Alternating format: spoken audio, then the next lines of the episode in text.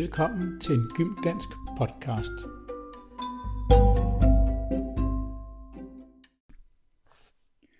I 2020 raser en debat. Kan man tillade sig at kalde en is for Eskimo, eller er det et levn fra kolonitiden? Hvordan i tale sætter vi overhovedet minoriteter? Desuden er der med George Floyds død i USA sat fokus på racismen, ikke bare i USA, men også i Danmark. Er det racisme, når arbejdsmarkedet foretrækker ansøger ved navn Hans frem for Hassan? Denne podcast sætter fokus på postkolonialismen. Du får svar på, hvad postkolonialismen er, og det vil også blive lidt klogere på, hvordan man kan lave en postkolonial læsning. Postkolonialismen er grundlæggende sådan et kritisk fokus øh, på den kolonitid, som øh, har hersket siden øh, midten af 1500-tallet. Den hvide mand har overtaget øh, en del af verden og undertrykt den oprindelige befolkning. Og det er den undertrykkelse, som man er kritisk overfor med det postkoloniale blik.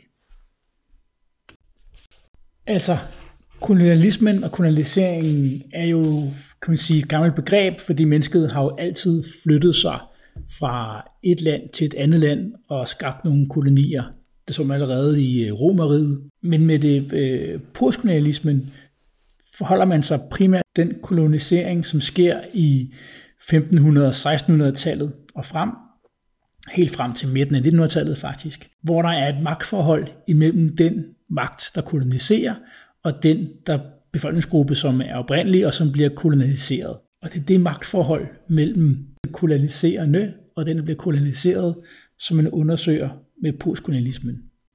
Danmark er også selv en kolonimagt. I 1600-tallet erobrer vi Vestindiske øer. Øh, vi har også kolonier i Vestafrika, og Grønland er jo også koloniseret. Så Danmark er jo også en kolonimagt. Postkolonialismen går så ind og arbejder med undersøgelse af forholdet mellem den undertrykkende og den undertrykte. Altså mellem den hvide europæiske kolonimagt og så den oprindelige befolkning, som blev koloniseret og undertrykt, f.eks. ved at blive, blive solgt som slaver.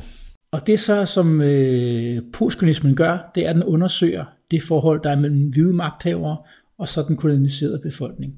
Den undersøger for eksempel spor fra magtforholdet. Det kan enten være spor, der viser den øh, hvide mands øh, øh, undertrykkelse af den oprindelige befolkning.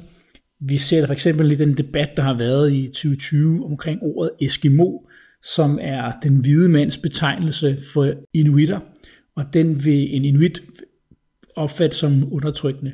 Vi har det også hele i øh, debatten om øh, N-ordet, som øh, nogle hvide europæere mener blot er en betegnelse for farven sort, mens nogle med den farve sort opfatter N-ordet som en, et, et levn fra en undertrykkende tid.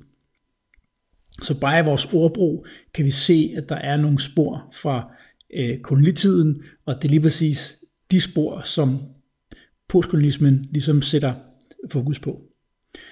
Man kan også finde spor af, hvordan den øh, kolonialiserede har oplevet det at blive kolonialiseret, altså undertrykt øh, af en underordnet. Altså hvilke konsekvenser har det haft for befolkningen, hvordan er deres bevidsthed om det at være koloniseret. Vi kan oplagt bruge det postkoloniale til at kigge på magtforhold mellem Danmark og Grønland for eksempel, eller Danmark og Afrika. Men vi kan også sådan se øh, med postkoloniale blik på os selv i Danmark, og på den måde relatere det til øh, racialiseringsbegrebet og en hvidhedsnormativitet. Altså at det hvide er det normale, og ud fra det hvide definerer man alt det andet som en andethed. Men vi kan også analysere tekster, der er skrevet fra den undertryktes perspektiv, og undersøge, hvordan det at være kolonialiseret sætter så spor i bevidstheden hos den undertrykte. Når vi laver en postkolonial læsning, så kan vi gøre forskellige ting. Vi kan undersøge spor fra kolonitiden i vores sprog og i de forestillinger, vi bærer rundt med i dag. For eksempel ved at kigge på et ord som Eskimo. Øhm, vi kan også undersøge og analysere tekster, der er skrevet af hvide under kolonitiden, og søge nogle af de spor, som viser den hvide selvforståelse som den overlegne og kultiverede, og hvor den oprindelige befolkning bliver ligesom iscenesat eller forstået som, som primitiv. Endelig kan vi analysere tekster, som er kritiske over for kolonitiden, som har et mere kritisk blik på den undertrykkelse, der foregår.